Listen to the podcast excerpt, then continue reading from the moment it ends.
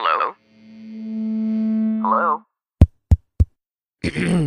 Podcast Network Asia.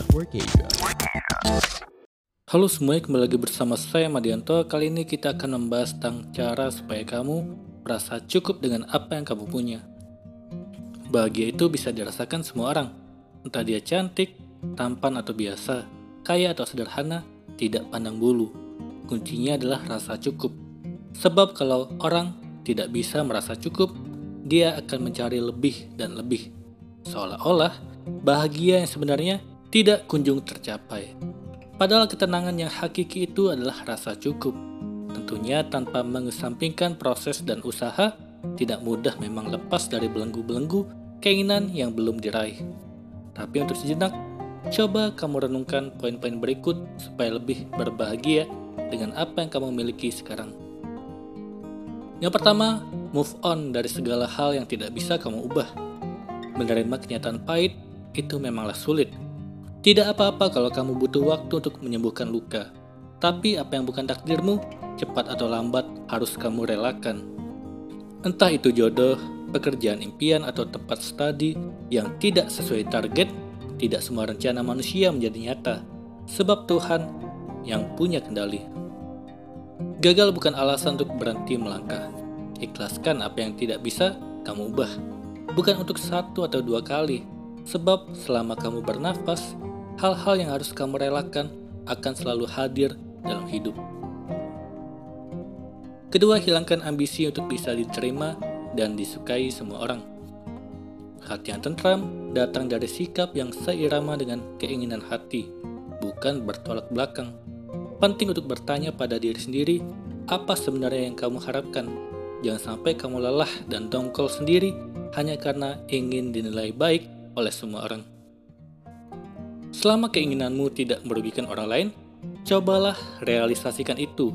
Hentikan apa yang perlu kamu hentikan, entah orang lain suka atau tidak. Kamu perlu merasa cukup jadi apa adanya kamu. Ketiga, hargai dan syukuri hal-hal sederhana di sekelilingmu. Siapa pun setuju kalau bersyukur adalah kunci ketenangan hidup. Tapi kadang kita lupa menerapkannya, terutama ketika dilanda kemalangan. Padahal kalau kamu melihat sekitar, banyak hal-hal penting yang layak kamu syukuri tanpa disadari. Udara yang bisa melegakan dada, sahabat yang selalu mendekap, keluarga yang selalu ada saat terjatuh, bukankah kamu begitu beruntung masih memiliki itu semua? Keempat, kurangi stalking gambaran hidup ideal orang lain di media sosial. Kebanyakan orang memang selalu menunjukkan sisi terbaik yang ia punya di media sosial. Gaya hidup mewah, pasangan romantis, pencapaian karir yang sukses menjadi hal-hal yang sering dibagikan. Saat kondisi mentalmu baik-baik saja, kamu mungkin tidak terusik dengan kehidupan ideal yang orang lain pamerkan. Namun hal itu akan berbeda ketika kamu sedang sedih atau depresi. Ada perasaan semacam gagal dan insecure karena kamu tidak bisa seperti orang lain. Parahnya lagi, kamu bisa menganggap hidup ini tidak adil. Karena itu lebih baik alihkan waktumu dari medsos untuk menggali potensi diri, mengerjakan hobi, membaca buku, olahraga, atau kegiatan positif lainnya. Kelima, rencanakan tujuan yang ingin diraih supaya waktumu terarah. Ingat, meraih semua yang kamu inginkan belum tentu bisa membuat bahagia. Kamu mungkin sangat ingin bergaya hidup mewah, tapi orang yang kamu lihat itu belum tentu merasakan kebahagiaan yang kamu kira. Masalah hidup sangatlah kompleks. Jadi mulailah untuk merasa cukup dengan apa yang kamu miliki.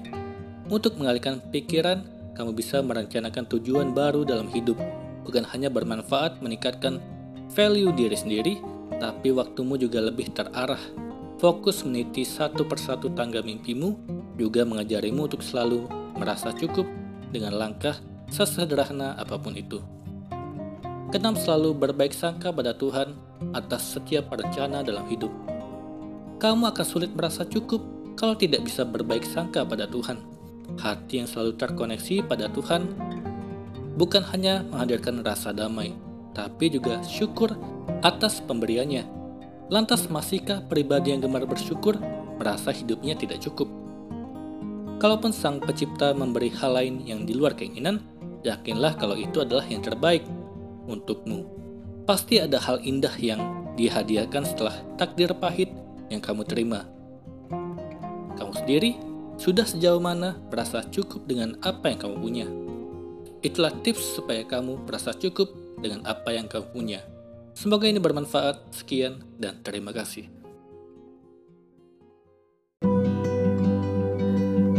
Pandangan dan opini yang disampaikan oleh kreator podcast, host, dan tamu tidak mencerminkan kebijakan resmi dan bagian dari podcast Network Asia. Setiap konten yang disampaikan mereka di dalam podcast adalah opini mereka sendiri dan tidak bermaksud untuk merugikan agama, grup etnik, perkumpulan, organisasi, perusahaan, perorangan, atau siapa pun dan apa pun.